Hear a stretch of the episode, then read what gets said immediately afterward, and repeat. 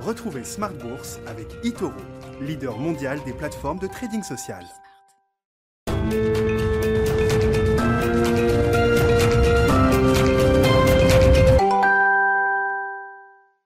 Et c'est reparti pour Smart Bourse, votre double dose quotidienne de marché en direct sur Bismart, chaque jour à la mi-journée 12h30, 13h, et le soir, la grande édition pendant une heure, le grand digest de l'information économique, financière et boursière à partir de 18h30. Au sommaire ce soir, des marchés européens qui terminent calmement dans le vert avant le grand rendez-vous demain, la communication de la Réserve fédérale américaine, très attendue, évidemment, avec des marchés obligataires qui ont été sous pression ces dernières semaines. On voit les taux américains qui se sont stabilisés autour de 1,60 au cours des dernières heures et des derniers jours, et donc des indices qui euh, restent plutôt sages. Dans le vert ce soir en Europe, avec un CAC 40 qui clôture en hausse de 0,3%. Vous aurez tous les détails de cette séance européenne, notamment avec Nicolas Pagnès, dans un instant depuis la salle de marché de Bourse Direct. Le chiffre macro du jour, c'est la consommation américaine qui déçoit un petit peu au mois de février, avec euh, même un gros écart par rapport aux attentes sur euh, les ventes au détail qui ont été publiées aujourd'hui pour le mois de février. Une baisse de 3% sur un mois.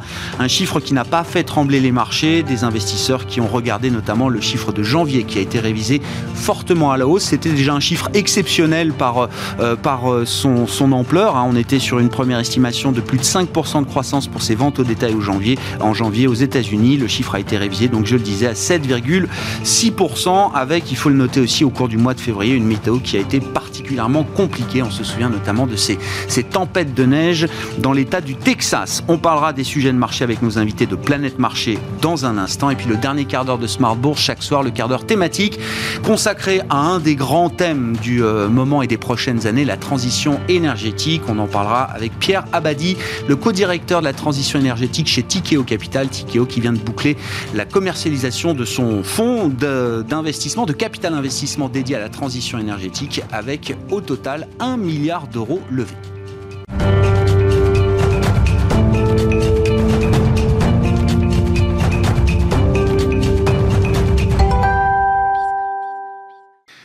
Sur les marchés boursiers avant le rendez-vous de la Fed demain soir. Le résumé complet de cette séance, c'est avec Nicolas Pagnès depuis la salle de marché de Bourse Direct. Clôture dans le vert ce soir pour le CAC 40. L'indice parisien gagne 0,32% à 6055 points. Les investisseurs qui se sont montrés relativement attentistes aujourd'hui, euh, donc dans l'attente de la prise de parole de Jérôme Powell demain à l'issue de la réunion de politique monétaire de la Fed, qui a d'ailleurs commencé euh, aujourd'hui aux États-Unis. Son discours sera particulièrement attendu sur les perspectives de croissance et d'inflation de la Réserve fédérale, alors que les investisseurs craignent qu'une amélioration des perspectives de croissance de l'institution et une progression de ses anticipations d'inflation ne conduisent la Fed à envisager une réduction de, son soutien à l'économie. Un contexte dans lequel les rendements obligataires restent à des niveaux élevés aux États-Unis ce soir avec un taux à 10 ans euh, à 1,61% et un taux à 30 ans aux alentours de 2,39%. En Europe, les investisseurs continuent à garder un œil sur la situation sanitaire alors que de nombreux pays ont pris la décision de suspendre l'utilisation du vaccin développé par le laboratoire AstraZeneca en cause de l'apparition de caillots sanguins chez certains patients ayant reçu euh, le vaccin, même si aucun lien direct n'a pu être fait à ce stade. L'OMS appelle de son côté à poursuivre les vaccinations, estimant que le bénéfice du vaccin est supérieur au risque. Le comité de sécurité de l'Agence européenne du médicament doit de son côté rendre un avis jeudi sur le vaccin euh, à l'issue donc d'une réunion extraordinaire. L'Agence européenne du médicament a cependant déjà fait parvenir un premier avis euh, similaire à celui de l'OMS sur l'équation bénéfice-risque de son utilisation. Du côté des statistiques, l'indice définitif des prix à la consommation en France est stable sur un mois en février. Euh, l'inflation qui montre tout de même une progression de 0,6% sur un an. Une inflation maîtrisée donc euh, sur le mois de février, ce qui devrait rassurer les investisseurs parisiens sur ce sujet. En Allemagne, l'indice ZOO du sentiment des investisseurs sur les perspectives économiques ressort à 76,6 au mois de mars, supérieur aux attentes des analystes et en forte progression après le niveau de 71,2 au mois de février.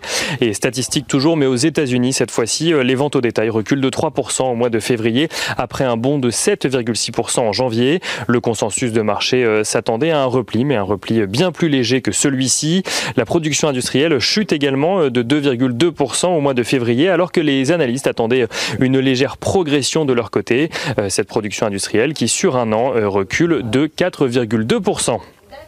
Du côté des valeurs euh, qu'il fallait suivre à présent à la Bourse de Paris, euh, Iliad a annoncé ce matin une croissance de ses résultats en 2020 avec un chiffre d'affaires qui progresse d'un peu plus de 10% à 1,67 milliard d'euros. L'activité de la maison mère de Free a été portée euh, par le dynamisme de son activité fibre en France, mais aussi par le succès de son offre mobile en Italie. Iliad qui gagne ce soir environ 4,5%. La TECOR annonce de son côté une perte nette d'environ 190 millions d'euros en 2020 contre une perte de 33 millions d'euros en 2019. Une, un creusement donc de ces pertes à cause de l'effondrement euh, du trafic aérien provoqué par la pandémie. La TECOR qui anticipe également une année 2021 difficile et qui prévoit un chiffre d'affaires en recul de 25%. La, la TECOR qui gagne ce soir environ, environ 3,5%. Trigano annonce de son côté être entré en négociation exclusive avec trois groupes de distributeurs de véhicules de loisirs, à savoir CLC, SLC et Loisireo, dans le but d'acquérir 70% de leur capital respectif. Si aucun montant n'a été été communiqué à ce stade, l'opération pourrait permettre à Trigano de se renforcer sur la distribution de ses produits avec un contrôle sur 44 points de vente de camping-car. Trigano qui gagne ce soir environ 2%. On notera également que les valeurs euh, associées à l'automobile sont également euh, bien entourées à la suite de la publication euh, des résultats de Volkswagen en Allemagne qui annonce vouloir doubler ses ventes de véhicules électriques en 2021. Volkswagen qui annonce également viser des marges entre 7 et 8% en 2021. Si Stellantis et Renault clôturent dans le rouge, on notera que Valeo gagne 1,3% à la clôture, tandis que Forestia gagne 3% à la clôture. Forestia qui fait même partie des plus fortes hausses du CAC 40 ce soir après avoir signé une des plus fortes baisses soir euh, à la clôture. Et on finit ce point euh, donc euh, de la fin de journée avec l'agenda de la journée de demain. Demain, les investisseurs qui suivront évidemment la prise de parole de Jérôme Powell à 19h.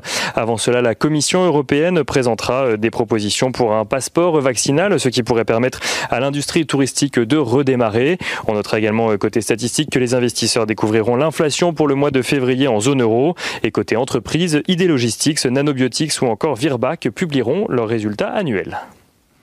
Nicolas Pagnès qui nous accompagne en fil rouge tout au long de la journée sur Bismart depuis la salle de marché de Bourse Directe.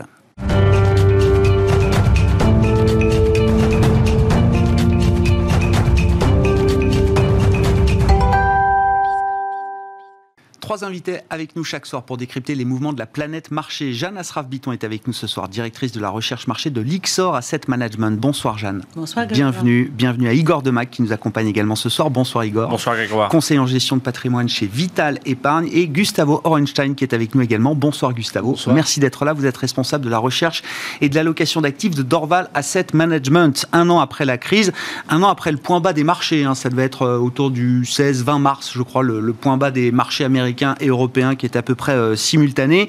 Euh, de, manière symbolique, je notais dans une des enquêtes qui est faite auprès des grands gérants internationaux, une enquête mensuelle menée par Bank of America, qui est suivie, très suivie, on va dire, par les, investisseurs, le changement dans la hiérarchie des risques.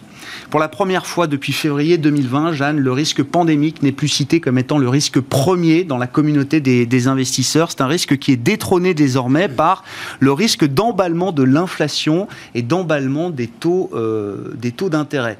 Est-ce que vous êtes d'accord avec cette nouvelle hiérarchie des risques d'une certaine manière? Est-ce que c'est de manière très américaine de voir les choses?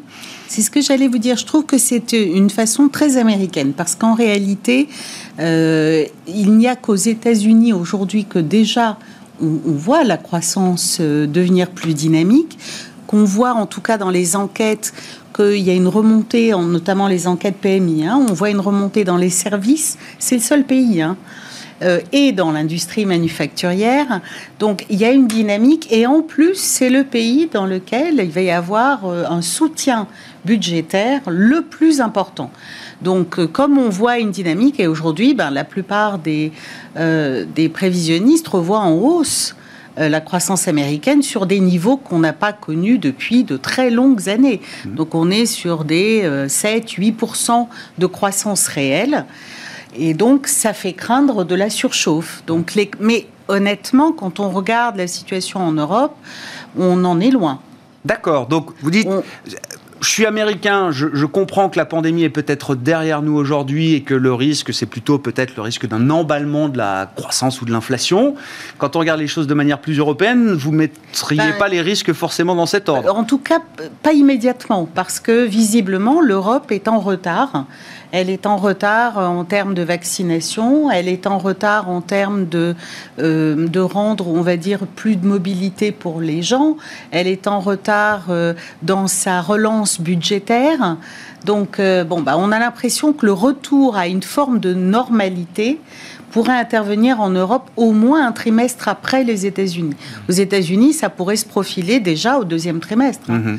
En Europe, on a du mal à l'entrevoir euh, avant le, troisième trimestre. Donc du coup, on a envie de se dire les risques immédiats de surchauffe, c'est difficile de les considérer ailleurs qu'aux États-Unis. Et, d'avoir un trimestre de retard en Europe, comme vous le dites, euh, Jeanne, c'est c'est grave, c'est inquiétant pour l'investisseur, c'est important ou est-ce que finalement c'est la, petite histoire de cette euh, crise pandémique et c'est pas forcément ce qu'on retiendra? C'est pas toujours la petite histoire parce que le temps qui passe euh, joue en défaveur d'un certain nombre de petites et moyennes entreprises. Hein. Quand, vous devez vivre un semi ou total confinement pendant six mois, c'est une chose. Quand il faut le vivre pendant neuf mois, c'est autre chose. Donc il y a un risque que le tissu économique se, soit davantage fragilisé si on retarde encore. C'est une des raisons, à mon sens, pour lesquelles euh, pas mal d'États européens ne veulent pas, on va dire, devenir encore plus restrictifs, même si les hôpitaux ont du mal à gérer euh, l'affluence des, cas graves. Donc je, pense que c'est pas complètement neutre. Euh, néanmoins, on se dit bon, c'est sûr que la, normalité ou, une, on va dire, la vie d'avant, voilà, est susceptible de revenir. On est susceptible de, retrouver une liberté de mouvement, d'entreprendre, de commercer, etc. Euh, mais un trimestre de plus, c'est pas négligeable. On a vu depuis le début de l'année. Hein, la croissance des États-Unis est continuellement revue en hausse, celle de l'eurozone est continuellement revue en baisse, juste depuis le début de l'année. Pour vous dire, c'est euh, alors, c'est pas énorme comme amplitude, mais ça veut dire que ça reste un petit peu. Voilà. le risque n'est pas immédiat. Le, oui, oui. Le, momentum, la divergence de momentum qu'on a de part et d'autre de, l'Atlantique. Absolument. On l'a vu sur le plan boursier. Alors, l'Europe a fini par euh, euh, euh, effacer la crise boursière liée à la pandémie, avec du retard par rapport aux indices émergents, par rapport aux indices américains. Là aussi, Igor, alors sur l'ambiance de marché en général, mais un autre symbole que je trouve très marquant, c'est l'indice sectoriel en Europe du secteur du voyage et du loisir, le stock 600 Travel and Leisure, a complètement effacé la crise désormais et a même marqué un plus haut historique en clôture euh, hier. Euh, c'est quand même un des secteurs qui est censé être le plus fragilisé à moyen long terme par cette crise. Hein. en anglais euh, aujourd'hui le reopening trade, c'est-à-dire on achète ce qui va bénéficier le plus immédiatement, en tout cas dans l'inconscient ou dans la conscience des investisseurs, de la réouverture des économies. Parce qu'en fait, quand même, l'industrie du loisir, les compagnies aériennes vont mettre beaucoup de temps à retrouver le momentum d'activité, puisqu'on va probablement avoir des passeports vaccinaux, et puis euh, même les individus vont d'abord consommer en interne, dans leur pays.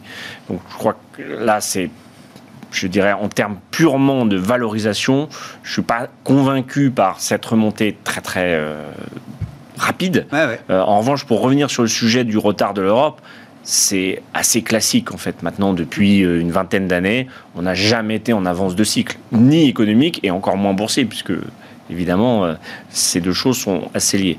Et c'est vrai qu'en Europe, c'est la seule zone où on n'est pas encore vraiment sûr de s'en sortir. Alors que l'Asie en est sortie, donc on n'en a pas parlé, mais en Asie, euh, c'est aussi revu en hausse euh, les prévisions de manière très substantielle.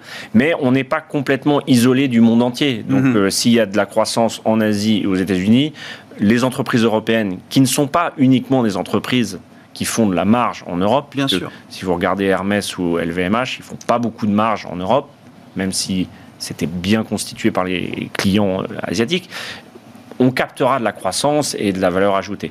Après, la situation des petites et moyennes entreprises qui, elles, sont un petit peu en, bout de chaîne, et puis dans des systèmes un peu plus fragiles de crédit, risquent d'en pâtir. Plus on retarde euh, la véritable réouverture, euh, plus on fragilise son économie. Hmm. Bon, un mot sur euh, l'ambiance de marché. On va parler de la Fed et des taux, bien sûr, mais sur le retard de l'Europe, euh, Gustavo, bon, c'est un constat évidemment que que tout le monde partage aujourd'hui. Euh, néanmoins, encore une fois, sur le plan boursier, l'Europe arrive quand même à suivre un peu le, mouvement des, autres grands marchés bien à ce stade. Hein. C'est toujours la même chose. L'économie n'est qu'une des, une des questions que se posent les gérants et, qui influencent les marchés. Il y en a plein d'autres. de la valorisation, de la dynamique, de la projection dans l'avenir. Euh, des conditions monétaires et autres. Il y a plein de choses qui. La macroéconomie en est une, mais ce n'est pas la seule. Donc euh, je ne suis pas étonné que, quelque part, on ne retrouve pas simplement dans les indices eux-mêmes euh, une divergence qui existe au niveau macroéconomique. Cette, divergence macroéconomique, on la trouve dans les quarts de taux d'intérêt, éventuellement le comportement du taux de change, qui est une question je pense, assez intéressante. Et on verra demain avec la, Fed mhm. comment l'euro-dollar réagit. Je pense que ça, c'est une question euh, importante, parce que c'est comme ça, en théorie, qu'est censé s'ajuster précisément cette différence de vitesse dont on parle entre les États-Unis et, l'Europe.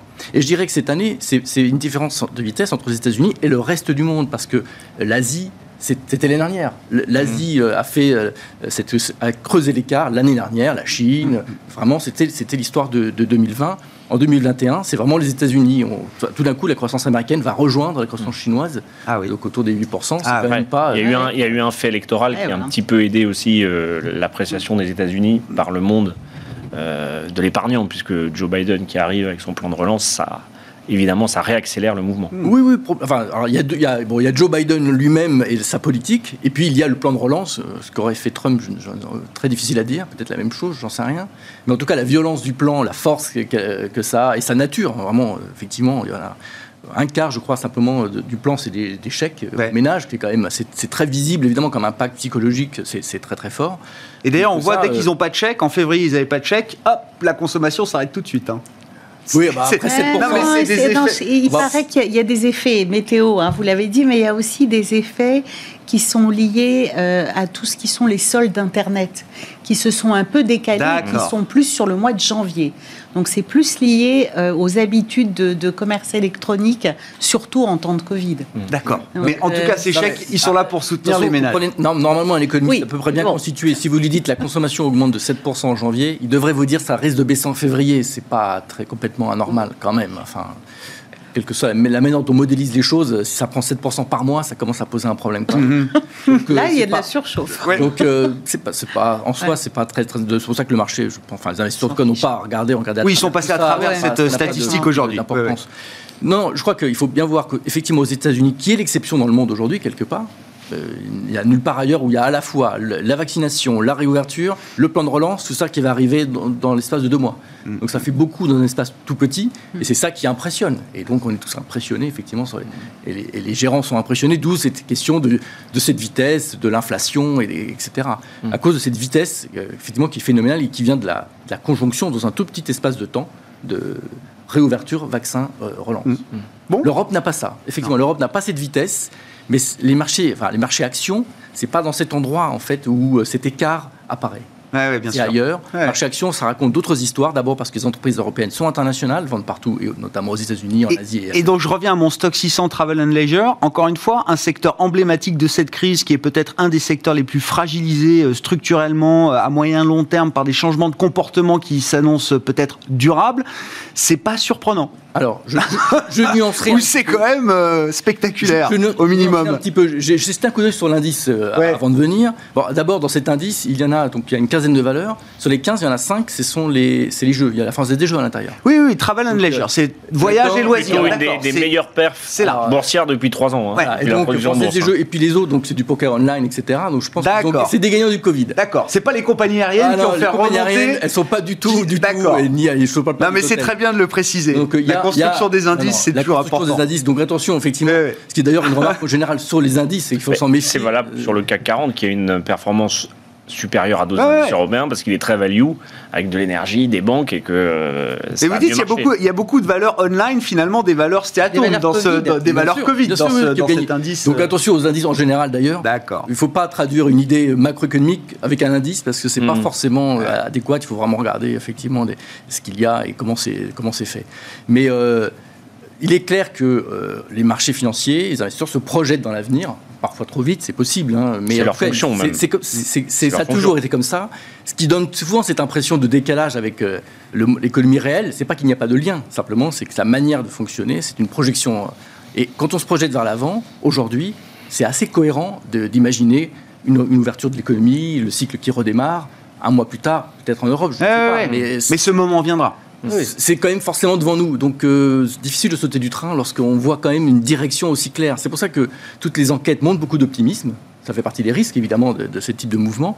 Mais on comprend cet optimisme. Il y a une rationalité. C'est plus cohérent de voir que le secteur énergétique et bancaire sont les deux meilleurs performeurs euh, sectoriels. Et là, on comprend pourquoi, tant au niveau valo qu'au niveau euh, momentum monétaire ou économique. Euh, là, je pense qu'il y a une, vraie bonne appréciation du, marché, des investisseurs sur ces deux secteurs. Alors après, il y a tellement de retard sur ces secteurs qu'on peut encore progresser aussi. Mais là, je trouve que c'est assez cohérent. Et ce que disait Gustavo sur les indices un peu sectoriels, il faut faire attention. c'est pour ça qu'il faut regarder ce qu'il y a dedans effectivement. Bon, Jeanne, venons-en à la question, euh, je ne sais pas combien de milliards ou de dizaines de milliards. Quel est le bon taux? Quel est le, bon niveau des taux longs sur les marchés euh, aujourd'hui? Euh, Comment est-ce que Jérôme Powell va répondre aux, angoisses peut-être des, investisseurs? Quelle serait selon vous là, une bonne communication de Jérôme Powell demain dans le contexte actuel? Écoutez, il, a plusieurs options. La première, ils appellent ça Joe Boning. Je pense que ça veut dire un peu montrer les dents. Hein. Mm-hmm. Donc, essayer de parler et de convaincre euh, par un discours qui réaffirme ce à quoi les marchés ne croient pas, puisque la Fed l'a dit, elle acceptera que l'inflation dépasse son objectif pendant un certain temps, elle ne remontera pas les taux avant 2023, etc. Les marchés n'y croient pas. Donc il faut qu'ils trouvent les bons mots pour convaincre que c'est bien sa, sa, nouvelle fonction, sa nouvelle réaction. C'est vraiment la politique de la Fed et qu'elle a changé. Donc ça, c'est la première option. La deuxième, c'est qu'aujourd'hui, la Fed achète 80 milliards de bons du Trésor, 40 milliards de MBS, de Mortgage Backed Securities. Des, titres adossés à des, créances immobilières, voilà. de l'immobilier. voilà. Oui, enfin des, des titres Donc, il est possible, elle peut changer ce, le 80-40 pour un 90-30 ou quelque chose. Donc donner un signal pour dire je vais acheter plus de bons du Trésor. La dernière option pour, et je les ai mises dans l'ordre de probabilité, la dernière option, ce serait une opération un peu twist dans lequel, dans les 80 milliards par mois de bons du Trésor qu'elle achète, elle achèterait un peu plus de titres longs et elle twisterait pour rallonger la maturité des titres qu'elle achète. Alors, et aplatir un peu la courbe.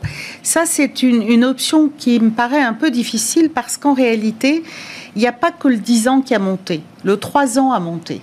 Et que le 3 ans a monté de 17 points de base, ce qui n'est pas rien pour la Fed. C'est là, à mon sens, qu'est son vrai que le marché challenge sa politique, c'est sur la partie un peu plus courte. Et donc celle qu'elle est censée le, mieux contrôler, le mieux maîtriser. Exactement. C'est là, c'est normalement jusqu'à trois ans, euh, sa politique aurait dû très bien. Or, ça a quand même pris, je crois, 17 euh, de base depuis le début de l'année, c'est pas négligeable. Donc, aller sur une politique qui viendrait aplatir un peu pourrait rajouter des tensions. Donc, c'est pour ça que je pense que la dernière option est pas pas tout à fait euh, la plus probable. En revanche, je pense que ça va être vraiment de l'ordre du discours en réaffirmant que sa politique est bien. Euh, alors, est bien euh, celle qu'il a dite, c'est-à-dire qu'ils accepteront et ils toléreront une inflation qui dépassera temporairement leur objectif de 2%. Ils l'ont dit, mais personne n'y croit. Mais, non, mais alors ma question, c'est pourquoi est-ce que le marché n'y croit pas? Ça fait un moment qu'ils construisent ce narratif, ce nouveau narratif autour de cette nouvelle euh, euh, fonction de réaction de la Réserve fédérale américaine. C'est ce qui est sorti aussi quand même de la revue stratégique. C'est pas quelque chose qui est sorti du chapeau. Ça a été préparé, ça a été argumenté, expliqué. Pourquoi le marché n'y croit pas? Parce que je pense que le marché tient compte du fait qu'on est devant une situation inédite. On n'aura jamais où on n'a jamais eu depuis des décennies un tel rebond d'activité, si effectivement il se profile à 7 euh, ou 8% avec des trimestres que j'ose imaginer, hmm. et 2 d'inflation, vous êtes sur des croissances nominales qui sont extrêmement fortes. Et donc je pense que le marché se dit que la Fed va être pris dans un paradoxe et qu'elle va commencer à considérer le risque de surchauffe qu'on évoquait au début, et que du coup elle va être un peu gênée de maintenir une politique accommodante trop longtemps. Hmm. Donc je pense que c'est pas c'est pas le fait que tout d'un coup la, la Fed a perdu sa crédibilité. Je pense que la situation euh, est inédite et que le marché a du mal à croire que la Fed va tenir sa politique dans une situation inédite. Hmm. Gustavo, alors qu'est-ce que vous attendez de ce rendez-vous demain et, en termes de réaction de marché, vous le disiez tout à l'heure, ce sera très intéressant de voir comment le, dollar va réagir à la communication de la Réserve fédérale américaine. Euh, quels sont les scénarios possibles et est-ce qu'on peut imaginer un dollar qui euh, continue de se raffermir? C'est le sens pour l'instant du voyage contre l'idée qu'on avait un peu tous en début d'année ou est-ce que ça peut être, euh, je sais pas, un contre-pied euh? Oui, ah, alors demain, en fait, l'enjeu c'est quoi? C'est qu'effectivement, ce qui compte c'est le policy mix, le mélange entre la politique monétaire et la politique budgétaire. Or, on sait depuis donc l'élection de Biden, mais encore surtout le, passage donc du plan euh, en totalité, hein, parce que les économistes n'ont pas arrêté de réviser la possibilité. Hein. Oui, sur les 1900, il en fera la moitié, puis ah oui, à la fin, c'est tout. Bon, euh, donc euh, ça, c'est un fait, et donc forcément, on commence à regarder du côté de la politique monétaire pour que le policy mix s'ajuste de manière raisonnable. La hausse des taux d'intérêt est logique, et jusque-là, la Fed a eu plusieurs occasions de, de, de, de, de, parler contre cette hausse. Ils ne l'ont pas fait. Jérôme Powell ne l'a pas fait jusque-là. Je pense qu'il a plutôt raison. C'est plutôt un mouvement qui est logique. Euh, d'ailleurs, ça peut être contre-productif d'essayer de l'arrêter, puisque si vous faites des politiques qui, ressemblent à de, l'expansion monétaire, alors que les gens ont peur de l'inflation, vous rajoutez encore eh plus de peur de l'inflation. Donc, euh, à la limite, je vais être caricatural, si la Fed veut que les gens n'aient plus peur de l'inflation, elle n'a qu'à monter ses taux. Vous verrez que euh, on ne parle plus de l'inflation. Évidemment, elle ne va, pas faire ça, ça n'a pas de sens. Mais il y a un pilotage un peu plus compliqué. Et comme on est dans un moment d'inflexion, tout le monde regarde avec beaucoup, avec beaucoup d'attention, effectivement il va communiquer, il y a les dots, donc enfin, il y aura beaucoup de choses qui vont apparaître. Donc les dots, probablement. Aujourd'hui, hein, ce sont les projections de chaque membre de la Fed sur le niveau des taux d'intérêt, des taux directeurs de la Fed qu'ils voient fin d'année, année prochaine et 2023, et puis sur le très long terme. Sur le très long terme, exactement. Donc, euh, bon, l'idée, c'est que 2000, bon, cette année, ça ne changera pas. 2022, on oublie, mais c'est la question de 2023. Aujourd'hui, la courbe des taux price trois, trois hausses de taux en 2023. Il n'y en a aucune dans les dots pour le moment. Donc, il y a probablement euh, on peut imaginer un mouvement, donc de, le, médian, le DOTS médian, la prévision médiane de la, de la Fed augmentant, au moins une hausse en, 2023, c'est ce qui est souvent attendu par les, par les économistes aujourd'hui, au moins une, une hausse prévue. Euh, et puis il y a la question des taux très longs, effectivement. Hein. aujourd'hui, la cible des taux très longs, enfin c'est pas une cible, hein, mais disons que l'évaluation par les membres de la Fed des taux à, très long terme, c'est 2,5. Mmh. Euh, on parlait du 30 ans tout à l'heure, il doit être à 2,40, qu'on n'en est pas très très loin. Donc effectivement, il y a des questions de est-ce qu'on monte cette, cette, cible de très long terme? Après tout, étant donné euh, la forte expansion budgétaire, euh, euh, bon, on peut imaginer que ça fait un peu remonter ces taux, ces taux neutres, ou est-ce qu'il est un peu trop tôt et on va attendre? Pour le moment, je crois que la Fed n'a pas intérêt à changer grand-chose, adapter un petit peu les dots, poursuivre son discours. Et je pense que pour l'instant, la réaction du marché n'est pas vraiment en contradiction avec le plan, euh, euh, le, plan de la Fed. Et une des preuves, c'est que quand vous regardez la structure par terme du break-even d'inflation aux États-Unis, elle est bien inversée, c'est-à-dire que l'inflation à court terme est bien plus élevée que l'inflation à long terme. Mm. C'est exactement ce que la Fed veut. Une, une économie euh, sous pression hein, pour que vraiment l'emploi soit fort, les salaires augmentent, mm. que la reprise soit très violente, mais en même temps un ancrage de l'inflation à long terme. C'est bien ce qu'on observe dans la structure par terme de, de l'inflation j'ai pas l'impression que le marché soit, euh, enfin, qu'il y ait une lutte aussi importante que ça. Ils ont plutôt intérêt à, ok, euh, ça va mieux, euh, pas de, pas de soucis, un petit peu, voilà. Donc un Powell assez cool, quoi, assez impassible par rapport à ce qui se passe et toutes les discussions qui animent les marchés aujourd'hui. Oui, je pense que le non, mais... comportement, enfin, essayer de contrer ce mouvement, pour, quelle, pour quelle raison d'ailleurs, c'est pas très clair. Et il y a plutôt intérêt à, le laisser faire, tout en rappelant qu'ils sont présents, etc. Enfin, que l'effort est là et que bon, il, nous a dit les mouvements, les mouvements sont pas, ah, retiennent mon attention, mais ne sont pas encore désordonnés au point d'impliquer à nouveau la réserve fédérale américaine euh, dans ils peuvent rappeler qu'ils sont là. C'est-à-dire que si ça devenait un problème, ils sont toujours là pour le faire. Mais, mais bon. Euh, Qui l'aurait oublié? Au cas où. Après, la, question du change est, intéressante parce qu'effectivement, euh, ce que va faire la Fed cette semaine sera très différent de ce qu'a fait la BCE la semaine dernière. Mhm. Et donc apparaît cette, le biais effectivement pour ne pas que les taux remontent trop dans la zone euro par rapport à une Fed qui tolère vraisemblablement des taux qui montent. Normalement, la variable d'ajustement, c'est le tôt de change. L'euro devrait baisser beaucoup plus. Or, pourquoi l'euro ne baisse pas plus? aujourd'hui ah, Il bah. baisse, mais pas. il ne s'effondre pas. vu, ce qu'on dit sur l'écart de croissance, ça devrait être beaucoup plus bas. Mais c'est parce que précisément, la réouverture, elle est là. Alors, bah, on ne sait pas quel mois, mais elle n'est pas très loin, elle est devant nous. Et on sait que cette réouverture est très favorable à l'Europe, qui justement a beaucoup souffert. Et oui, il y a beaucoup d'épargne. Et il y a beaucoup d'épargne. Historiquement, plus qu'aux États-Unis déjà en stock. Et puis là, encore plus, puisque notamment en France, hein, c'est un des pays qui a quand même été le plus généreux en termes de dispositifs. Oui, donc c'est ça. Donc vous dites, il y a un moment quand même, le, le, marché peut pas être trop short d'euros, trop vendeur d'euros, tant que ce phénomène de réouverture ne s'est pas matérialisé en, Europe. Il y a une hésitation. On se dit, bon, là, c'est vrai qu'on a l'impression que l'Amérique prend tout et euh, bon, faut acheter du dollar. C'est la logique. Hein. Euh, si la politique budgétaire est très forte, très expansionniste, la politique monétaire plus restrictive, euh, on a tous appris ça dans les bouquins de macro, normalement, le taux de change s'apprécie. Mmh. Euh, le déficit commercial américain enfin, augmente. Ça, c'est ce, qui va, ce qui devrait se passer. Mais la réouverture est trop proche. Euh, on, la sent, on la voit, on l'imagine. et du coup, on sortir, sortir du, trade, donc se mettre effectivement à acheter du dollar juste avant que le monde se réouvre vraiment. Euh, et on sait que le dollar baissera plus tôt. Bah, c'est ça qui C'est le risque de contre-pied, effectivement. Du contre-pied. contre-pied, euh, quoi. Voilà. Donc on est tous bien embêtés. Bon, Igor, sur ces questions, et enfin la question de l'inflation euh, au sens, euh, au sens large. Oui, bon là, on est dans des débats qui sont assez fins, assez techniques. Après, pour retranscrire peut-être un débat qui est un vrai sujet de société, c'est pourquoi on n'a plus d'inflation dans nos sociétés. Euh, nos parents, nos grands-parents qui ont vécu sur des indices d'inflation à deux chiffres.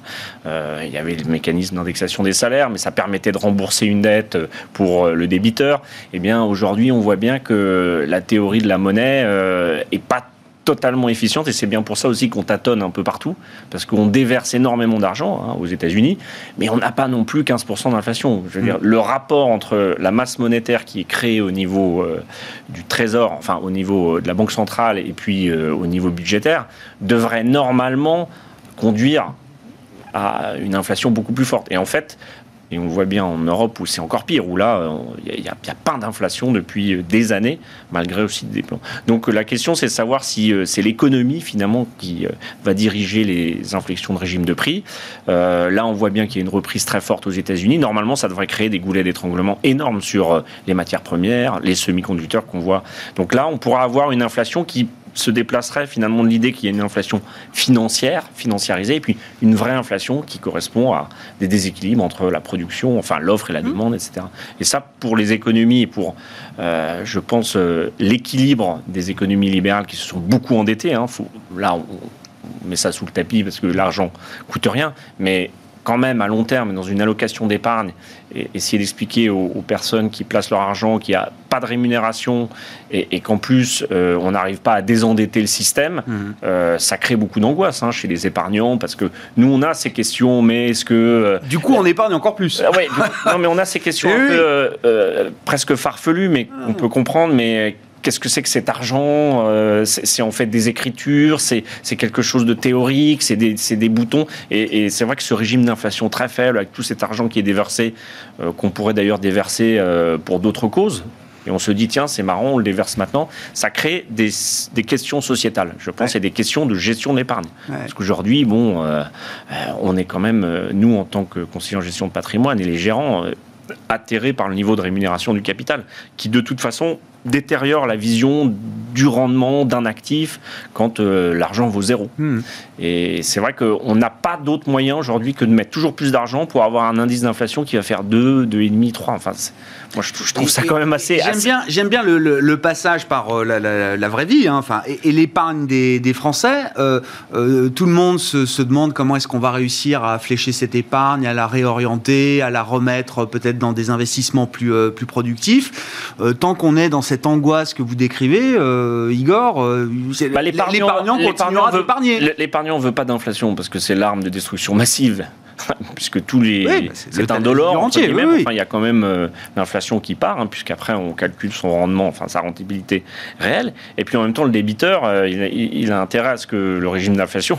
Donc on est confronté on n'a pas réussi à trouver une, bonne solution. La solution c'est faire perdurer le système et qu'il n'y ait pas de, de, de crack socio-économique social donc on, abonde d'argent et on n'a pas d'autre solution. Après, il y a quand même un moment où il va falloir retirer les liquidités. Mm. Et là, c'est un petit peu la crainte aussi à la, réouverture, qu'on les retire trop vite. Parce qu'un marché dont on retire les liquidités, en général, ça ne monte pas.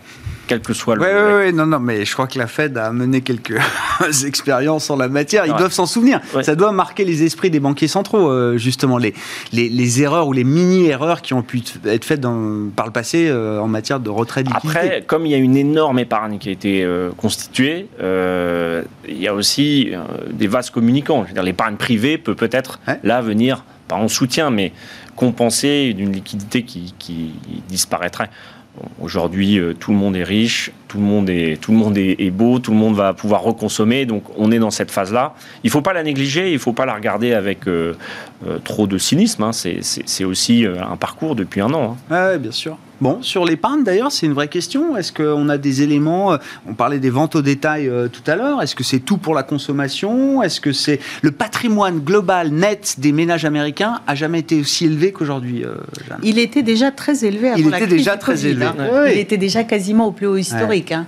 Je sais plus, bah, il est indexé au Nasdaq, hein, plus ou moins. oui, l'immobilier aussi, j'imagine. Ils, sont pas, oui, c'est beaucoup c'est plus largement la partie euh, immobilière, mais vous avez, ils ont aussi beaucoup d'obligations. Ils sont détenteurs de beaucoup d'obligations et ils sont, des, ils sont très diversifiés mmh. en fait. Hein. Immobilier, obligations, actions, ils ont tout.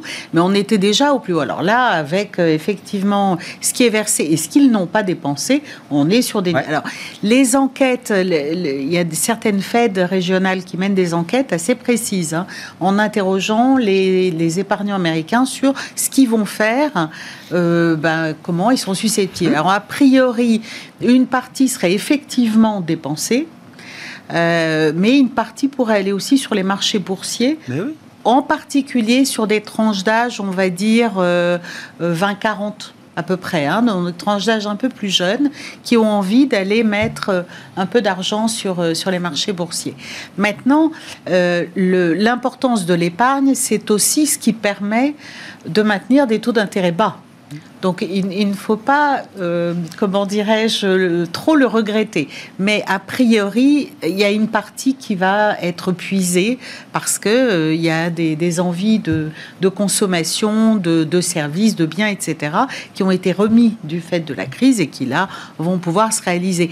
On estime que, euh, ben, écoutez, là, je crois que l'épargne additionnelle, elle est d'en gros 20% à peu près. Hein, quelque chose comme ça, on estime qu'il pourrait y avoir 20% ou 10 à 20% de cette épargne qui pourrait être consommée sur les 3, 4, 6 prochains mois. Hmm. Sans compter bon, les 1400 euh, dollars que les... Que les de chèques, les chèques, oui, enfin, les chèques en plus, euh, etc. Et puis n'oublions pas quand même que... Euh, une, une partie, euh, les États-Unis ont détruit, je crois, 25 millions d'emplois dans cette crise. Mm. Ils en ont, il leur reste encore 8 millions qu'ils n'ont pas récupérés. Hein. On parle toujours du PIB, on parle de la production industrielle qui d'ailleurs revient difficilement à son, à son niveau d'avant-crise. C'est pas si facile que ça. Mais alors, en termes d'emploi, on en est très loin. Ah, bah, il y a les services, tous les services qui n'ont pas repris. oui, mais ça veut dire, quand les gens, une, un des freins principaux et une des raisons pour lesquelles d'ailleurs euh, les Français épargnent peu, la, la, consommation, on va dire, ou épargnent beaucoup, pardon. Mmh. La consommation, c'est une fonction de la confiance qu'on a dans la capacité d'avoir un job. Mmh. C'est toujours lié au chômage. Hein. Ah, toujours lié, c'est comme une, bah voilà, c'est un chômage de précaution, on dirait. Et aux États-Unis, c'est encore plus vrai. Donc, il faudra, et ça, à mon avis, c'est un des critères importants pour la Fed. Son mandat, c'est le plein emploi. Et je pense que quand il manque 8 millions euh, d'emplois pour arriver au niveau pré-crise, elle n'est pas, pas dans son mandat. Non, non, c'est un argument très fort que Jérôme Poel ressortira sans doute demain ah bah, pour euh, justifier une position euh, toujours euh, très accommodante, malgré ce phénomène de reprise spectaculaire qui, qui s'annonce. où est-ce qu'on se positionne? Enfin, Où est-ce qu'on est confortable avec, avec ces investissements aujourd'hui? Qu'est-ce que vous recommandez chez l'Ixor AM Jeanne, gardez la parole. De, de manière assez globale, on n'a pas évoqué la situation des émergents, mais c'était un, c'était un call très, très consensuel il y a encore quelques mois, qui a permis aussi de gagner beaucoup d'argent l'an dernier. Hein. La Chine, on en parlait tout à l'heure, est sortie en premier de la crise. Et ça s'est traduit sur les marchés financiers chinois euh, notamment. Alors globalement, qui perdent un peu en momentum. Voilà, c'est juste la petite parenthèse sur les émergents. Globalement, on est on est encore positionné favorablement sur tous les actifs risqués et en particulier sur les actions. Euh, États-Unis en tête. On est tenté par l'Europe et ça nous semble un peu plus spéculatif. Les émergents, on a eu de la chance, donc on avait euh, écrété trouvant que le marché chinois présentait des caractères spéculatifs très marqués.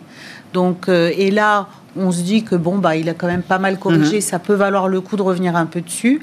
Euh, après, constructif, on va dire, sur les matières premières, mais pas euh, pas non plus à l'achat parce qu'il nous semble que euh, cette reprise, enfin, on va dire que du côté du pétrole, on va être plus spécifique que mhm. ça, du côté du pétrole, l'offre peut s'ajuster. Donc, il euh, n'y a pas. Alors, à 70 dollars, la plupart des pays producteurs sont à l'équilibre de leur propre budget. Mhm. Donc, ils arrivent, l'Arabie Saoudite, le truc, ils sont en équilibre budgétaire interne. Est-ce qu'ils vont vouloir aller beaucoup plus haut? Je ne pense pas. Ce serait risqué de, casser la dynamique. Et puis après, ben, on est évidemment méfiant sur euh, euh, les marchés de taux. Encore que pas tant que ça sur l'Europe, parce que la BCE achète plus que ce que les États émettent. Donc euh, il nous semble que le risque sur les, taux longs européens est quand même plutôt limité. La partie américaine, hein, sur les actions, vous dites hmm. first toujours. Euh, on a toujours une petite préférence. vous avez le droit. C'est ma question, c'était sur le dollar. Est-ce que alors on est neutre pour le coup, on est neutre depuis novembre, hein, parce qu'on ne croyait pas du tout nous à la, à la, remontée de l'euro. Et c'est une position que vous changez euh, pas. Vous dites pas tiens, il, se passe vraiment quelque chose sur le dollar. Il y a un smile qui peut euh, ramener le dollar encore plus non, haut. Non, parce qu'il nous semble qu'il y a un aspect qu'on ne voit pas, c'est que si effectivement il y a des craintes inflationnistes aux US, même si elles sont infondées, que les marchés commencent un peu hmm. à... Il y aura des flux qui viendront se, déverser assez massivement sur les marchés européens. Les marchés européens n'ont pas fait l'objet de flux massifs d'investissement et donc euh, ben, ces flux vont aussi sur l'euro. Donc euh, on trouve que non, le, pour nous, il n'y a pas de raison de prendre un pari fort sur, sur l'euro-dollar à ce stade. Hmm. Gustavo, les, convictions que vous défendez aujourd'hui là chez Dorval AM en matière euh, d'investissement, d'allocation euh, alors, on ne se pose pas vraiment la question Europe ou États-Unis, enfin, en ces termes-là, en étant sur, sur ou sous-pondéré ou quelque chose comme ça, mais on regarde plutôt des, dans les questions de, plutôt de thématiques, mhm. de réouverture ou de cyclique versus défensive, etc. Et par exemple, si on s'intéresse au cyclique dans le monde, assez naturellement, on a quand même pas mal d'Europe, enfin, il y en a beaucoup en Europe. Mhm. Et c'est une, une, région où, euh, où également, d'ailleurs, les, valeurs euh, qui vont bénéficier de la réouverture, là aussi, l'Europe, euh, forcément, il, y en a, il y en a pas mal. Donc c'est plutôt comme ça que, que l'Europe apparaît dans nos portefeuilles que simplement de se dire ce, qui se passe en Europe d'un point de vue macro. concernant les émergents, c'est marrant parce que les émergents, quand on regarde ça dans sa globalité, on a envie d'en acheter. Puis quand, quand, on commence à regarder pays par pays, on a moins envie. C'est assez curieux. Euh, alors, le, problème des émergents, d'abord, il y a les émergents, c'est très très largement sur les actions, c'est l'Asie du Nord. oui. Toujours la même chose. Euh, vous enlevez la Chine, la Corée, Taïwan, et les autres, c'est tout petit. Hein. Ah, ah. Donc ça, c'est énorme. Donc c'est si, si, on regarde l'indice émergent, c'est d'abord, euh, on va dire, la Chine et la mouvance chinoise. Et donc je suis d'accord. Enfin, on, était sortis l'année dernière, c'était l'année de, l'Asie, l'année de la Chine. Cette année, moins. Donc on était un peu sortis. Si ça corrige, pourquoi pas l'idée de, de revenir dessus. Quant aux autres émergents, il y en a quand même d'autres. Oui. Bon, je mets l'Inde de côté, euh, c'est une vie propre aussi. Euh, mais le Brésil, c'est très compliqué. Et, bon, la Russie, j'en parle même pas. Je sais même pas si on a le droit d'investir là-bas. Mais, hmm. mais le Brésil, c'est compliqué. Euh, c'est quand même un des rares pays. Là où ils sont en train, enfin, ils sont en train d'augmenter leur taux. Ils vont augmenter leur taux très prochainement. Et la crise du Covid y est très sévère. Plus la hein. crise du Covid. Enfin, ils, sont, ils doivent gérer des choses compliquées quand même. Ils doivent hmm. gérer des choses compliquées. Et ils n'ont pas effectivement le, bénéfice d'avoir le dollar ou l'euro qui permet d'avoir des déficits budgétaires gigantesques sans que ça n'ait aucun impact. Eux, ils ont des impacts sur les taux longs, la, devise euh, souffre beaucoup, euh, le réal. Donc euh, voilà, c'est on, on peut retrouver les éléments de, de, je sais pas, de ce qui font, ce qui, ce qui fait les, les, crises émergentes, comme on les appelle, sur les devises. ces éléments-là, non, je crois peuvent pas réapparaître. non, le, le, donc le temps Trump façon 2013, hein, quand je ne crois pas. Enfin, on n'est pas d'abord la Fed n'est pas du tout en train de resserrer, elle est en train de modifier peu à peu son discours. Pour bon, on n'y est pas, hein, donc ça va prendre du, du temps. Euh, et par ailleurs, les fragilités internes macro sont plus faibles quand même qu'elles étaient en, 2013. Donc non, pour la plupart des pays émergents, c'est pas trop problématique. Mais simplement, voilà, encore une fois, quand on prend les émergents, il faut complètement séparer bon, euh, ce qui se passe en Asie. Si on veut jouer la réouverture, il y a des pays comme la Thaïlande qui sont évidemment euh, au de la réouverture et du, tourisme. mais pour ce qui est de l'Asie du Nord, effectivement, elle a fait très très bien l'année dernière. C'était l'an passé. C'était l'histoire de l'an passé. C'est moins, moins l'histoire cette année. je comprends. Là, on a les États-Unis effectivement très forts et, l'Europe, je pense que qui parce que si on aime le, si on aime le cyclique, si on aime la réouverture, l'Europe c'est un endroit où on trouve ces entreprises qui sont qui vont en bénéficier. Igor, quelques je sais pas, conseils, quelques idées. Euh, bah, déjà, nous, ce qu'on essaye de... les portefeuilles boursiers non, mais ce qu'on essaye euh, de faire, c'est de dire euh, aux épargnants, aux clients, ceux qui nous interrogent que l'épargne c'est bien, mais si c'est pour l'investir dans les fonds en euros, dans les vie ou les livrets A, ça. Euh, ça ne va pas faire marcher le système, puisque quand même le système économique libéral, il fonctionne sur le recyclage de l'épargne dans des actifs réels, opérationnels, qui créent de l'emploi. ouvrir un contrat euh, avec des fonds en euros, ça, ça, ça a moins d'effet que de financer une entreprise. Bon, acheter une action en bourse, on ne finance pas forcément, mais le système est quand même mieux, plus fluide quand on, on dit aux gens, bah là c'est le moment mm-hmm. d'aller vers les actifs risqués. Indéniablement, euh, on ne peut pas dire aux personnes de tout lâcher sur la technologie, les États-Unis, parce que c'est le marché maître et qu'il y a eu des points plus intéressants, mais pareil sur la Chine. Quelqu'un qui aurait raté, il peut se dire bon bah voilà, c'est une petite occasion, j'en mets maintenant. En revanche, je pense que là, l'Europe a ah. quelque chose ah. à jouer on a vu sur les secteurs bancaires, celui qui avait Total et BNP, euh, il, fait une super perf. Mm. Euh, qui l'eût cru l'année dernière Donc euh, je pense qu'on a des valeurs qui sont pas trop chères, on a cette thématique de la réouverture, et puis on a une forme de rotation ponctuelle avec cette histoire de taux. Donc repondérer un peu, alors d'abord les actions, parce que sur le reste, moi, j'attrape un, tout, couteau qui, tombe, hein, donc les taux, c'est compliqué là, parce que mm. on, sait voir où ça, se stabilise. On ne fait pas trop de paris sur les taux de change. Finalement, le dollar, eh ben, il tourne autour d'un 18, un 22. Enfin, il n'est pas non plus euh, dans des écarts extrêmes, même si 2-3%, euh, c'est beaucoup pour une monnaie, mais globalement, euh, ça devrait s'équilibrer. Je veux dire, on ne devrait pas avoir. moi, je, pars avec cette idée que c'est plutôt neutre. Voilà, on, on, est dans un monde où il y a plus de croissance là, mais plus de soutien peut-être moins de flux qui se sont déversés sur l'Europe et ça va aller arriver. Voilà, donc c'est quand même des zones. La, zone européenne est une grosse zone d'épargne. Hein. Il, y a, vraiment beaucoup d'argent. Et donc, euh, plutôt des actions, et plutôt des actions qui n'ont pas bien fait depuis des années. parce que cette idée du rattrapage. Et finalement, le reopening, c'est aussi le reopening des dividendes. Oui. c'est vrai. que maintenant, on va de nouveau pouvoir verser des dividendes. Et c'est toujours un peu le dividende pas une alternative parce que c'est pas aussi sûr qu'un coupon obligataire, mais ça fait une rémunération. il y a des belles rémunérations. On parle de Total, mais c'est pas la seule. Merci à vous trois. On s'arrêtera là pour ce soir. Igor Demac qui est avec nous, Vital Épargne, Gustavo Runstein, Dorval Asset Management et Jeanne Asraf Biton, Lixor Asset Management.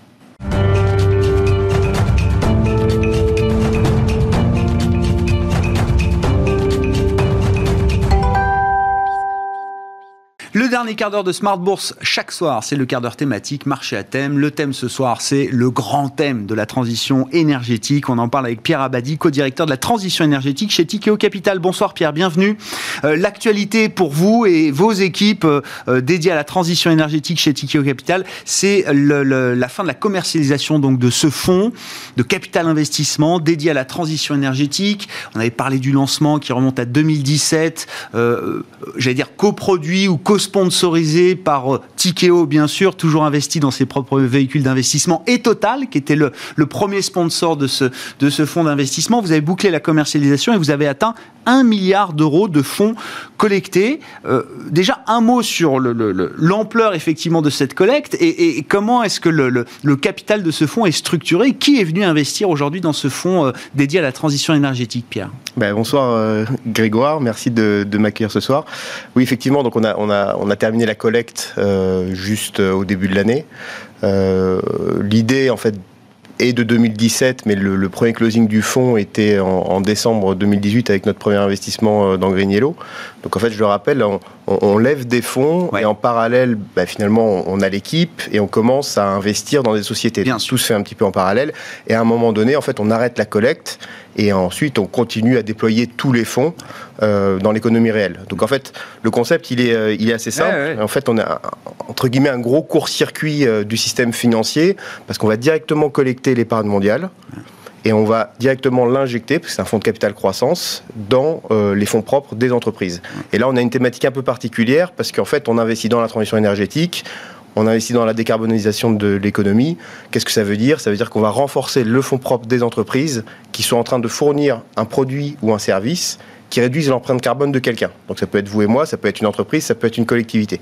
Alors quand, on regarde un petit peu le pool d'investisseurs, alors un milliard, c'est effectivement un gros succès. En fait, aujourd'hui, euh, quand on parle de transition énergétique, capital croissance, c'est effectivement le plus gros fonds euh, du monde.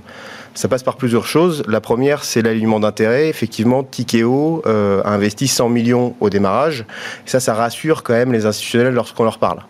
Après, on a eu euh, des gens qui nous ont accompagnés dès la première heure. C'est euh, BPI France, mhm. euh, c'est Groupama. Mhm.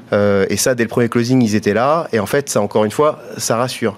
Ensuite, on a eu des, des, des, des grands investisseurs de renom. On a eu la CNP, on a eu le fonds d'investissement fonds d'investissement européen qui est rentré aussi. Mhm. Et on a eu des fonds de pension américains, notamment celui des, des, des teachers de New York City qui sont aussi rentrés dans le, dans, dans le fond. Donc on, finit finalement avec une base, euh, on va dire, d'institutionnels de renom. On finit avec 45% euh, d'investisseurs internationaux. Donc ça aussi, c'est assez extraordinaire. C'est-à-dire que nous, on a un fonds en fait qui va investir en Europe, qui va ah. investir en France. On collecte l'épargne mondiale et on investit dans les PME euh, françaises et européennes. Donc ça, c'est assez intéressant. bien sûr. Et ça, ça donne de la confiance. Et après, il y a un troisième pôle, et c'est finalement les, les, individuels, c'est euh, les family office. Euh, c'est les fondations. Et une fois que tous ces gens sont rentrés, ben, en fait, on arrive à collecter environ 300 millions de toutes ces personnes-là. Donc individuellement, c'est pas forcément beaucoup. Il a fallu créer des véhicules un peu spécifiques hein, pour le faire, mais on, a réussi. Et finalement, on arrive à un milliard. Et vous êtes convaincu, vous le disiez effectivement, euh, quand on conjugue capital croissance et transition énergétique, vous êtes le, plus gros véhicule au monde euh, aujourd'hui. Vous êtes convaincu que ce, justement ce, fonds que vous avez mené jusqu'à 1 milliard d'euros de, de capital levé, c'est un signal fort pour l'ensemble de l'industrie de la gestion d'actifs, du private equity, même peut-être plus spécifiquement euh, au niveau mondial, euh, Pierre? Oui, alors en fait, on est vraiment sur une méga tendance. Euh, je, rappelle les chiffres. Hein. La, transition énergétique, c'est ce qui nous permet de passer à une économie carbonée, une, une économie qui est décarbonée. Mhm. L'objectif, c'est de réduire par deux nos émissions de CO2 à 2030 si on veut être en ligne avec, avec le traité de Paris. L'Agence internationale de l'énergie, finalement, elle l'a évalué par rapport au rythme, on va dire, d'investissement dans le secteur énergétique en 2018, il va falloir sensiblement accroître de 750 milliards par an les investissements dans le secteur de l'énergie. Donc sur les dix prochaines années qui sont critiques, c'est 7500 milliards. Donc en fait, oui, un milliard c'est gros, mais en fait, un milliard c'est petit. D'accord? Il en faut encore 7500 comme ça. La chose qu'on a faite ici, je pense, c'est que pour la première fois, on a réussi à institutionnaliser l'impact. C'est-à-dire que jusqu'à présent, l'impact, c'était un truc un peu euh, qu'on mettait sur le côté. Il y avait des philanthropes, il y avait des gens qui étaient alignés, il y avait des gens en fait qui étaient très bons dans ce qu'ils faisaient, mais en fait, on n'a pas réussi à le massifier. C'était une niche. C'était une niche, voilà. Et en fait, pour la première fois, et en fait, je pense que le Covid aide aussi, aide aussi. Hein. c'est-à-dire que le Covid, ça a été euh, euh, pour beaucoup un petit peu la réalisation hmm. que le monde il avait il, était fini que notre système il était un petit peu fragile qu'il fallait accélérer sur la transition énergétique cette année, en fait, de lockdown, on, lève plus de 500 millions. Donc, en fait, ça montre bien qu'en fait, tous les flux euh, s'engagent et c'est des flux institutionnels. Donc, pour la première fois, on a des institutionnels qui investissent dans un fonds qui finalement a un objectif d'impact qui est de réduire l'empreinte carbone bah, du système économique et ils le font avec des tickets institutionnels. Et on arrive effectivement à un méga fonds. Donc c'est peut-être le premier, et en fait, il va être suivi par plein d'autres. Et, vous dites, là, sur ces 7500 milliards, j'arrondis à 8000 parce que je regarde les grandes masses, et c'est vous qui m'aviez donné ce chiffre, euh, Pierre. Il y a 80 000 milliards de dollars d'épargne au niveau mondial. 8 000 milliards, c'est 10% de l'épargne mondiale. On a 10 ans pour mobiliser 10%, de l'épargne mondiale euh, dans des investissements dédiés à la transition énergétique. Exactement. En fait, euh, c'est pour ça que c'est vraiment un sujet d'institutionnalisation. C'est-à-dire qu'au final, bah, 10% de l'épargne mondiale, c'est pas tant que ça. Ah Parce que là, je, ne suis même pas en train de parler de taxes, je suis pas en train de parler d'une subvention. Je suis en train de dire, en fait, mobilisons l'épargne des gens pour l'investir dans la transition énergétique. Et là, je reviens sur ce qu'on est en train de réaliser avec une compagnie d'assurance. Pour la première fois, en fait, vous savez, avec le Covid, bah, les gens, ils sont restés chez eux, ils ont moins consommé, donc il y a eu, euh, j'ai compris, 130 milliards d'épargne supplémentaire en France.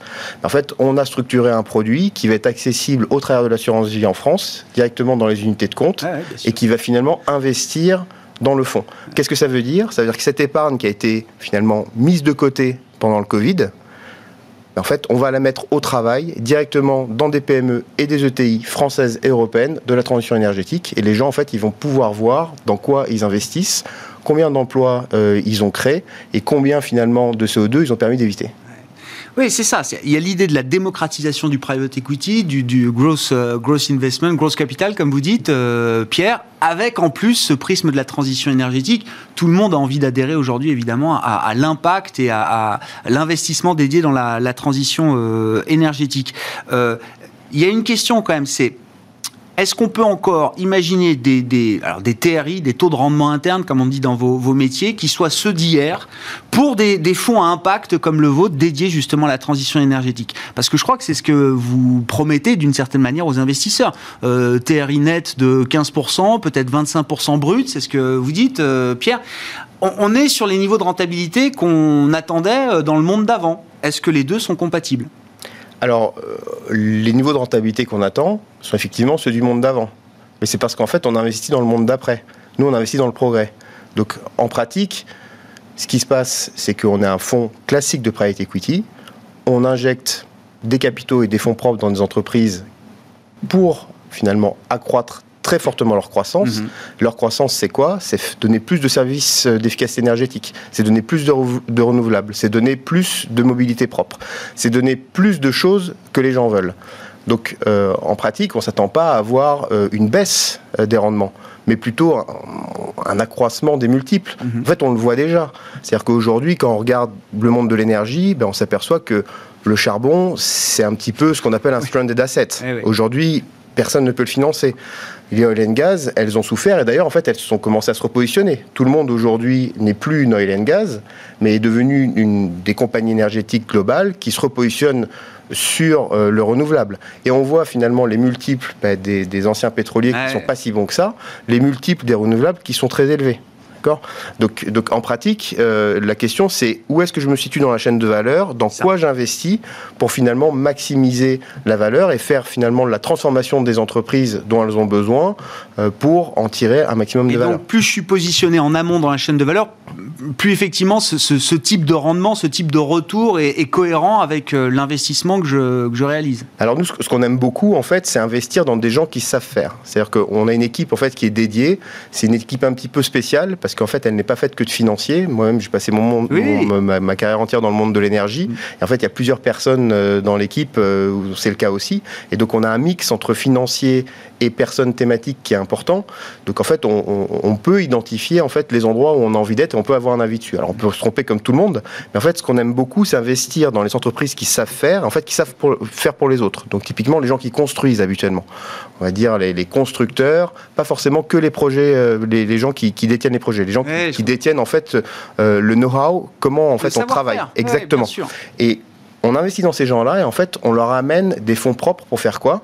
Ben, Plutôt que de vendre leur, leur, euh, leur, euh, les, les, assets qu'ils développent, ouais. bah, les conserver. Ouais. Et en fait, tout d'un coup, leur revenu, ouais. qui était finalement un revenu variable commercial, et si jamais, par exemple, je travaille dans des usines et que je fournis ces services-là et qu'il y a le Covid et que tout s'arrête, j'ai plus de revenus, bah, en fait, quand moi j'ai mis euh, des panneaux solaires et que je vends de l'électricité, c'est pas parce qu'il y a le Covid que ça s'arrête. Et là, tout d'un coup, en fait, on transforme finalement une société avec des niveaux de multiples plutôt bas. On va dire ouais. que on rentre ben, entre euh, 6 fois et 10 fois les EBITDA dans des niveaux de multiples qui peuvent être beaucoup plus élevés euh, quand on a fait notre, notre modification à 15 fois, voire 20 fois. Ouais. Merci beaucoup Pierre, merci d'être venu nous parler de ce, ce fonds, de la, la, la, la, stratégie, la philosophie d'investissement qu'il y a derrière ce fonds et cette collecte de 1 milliard d'euros qui marque les esprits, hein, évidemment c'est un chiffre qui marque. Pierre Abidi, Abadi pardon, qui était à mes côtés en plateau, le co-directeur de la transition énergétique chez Tikeo Capital.